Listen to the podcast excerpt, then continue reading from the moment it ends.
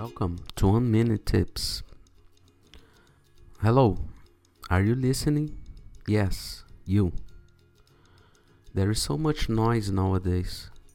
We're always connected and rarely present. We're not as engaged as it seems. Yes, we are connected. We have thousands of friends all over social media. We follow celebrities, movie stars, and singers. We choke on the amount of news that's thrown to us every single day. We can deal with all of that. But when we have to listen to what a loved one or a friend has to say, we can't.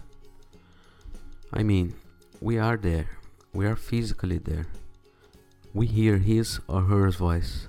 We're hearing, but not really listening. Be present. The next time someone wants to say something, be truly present for that person. Listen to what he or she has to say. Make eye contact.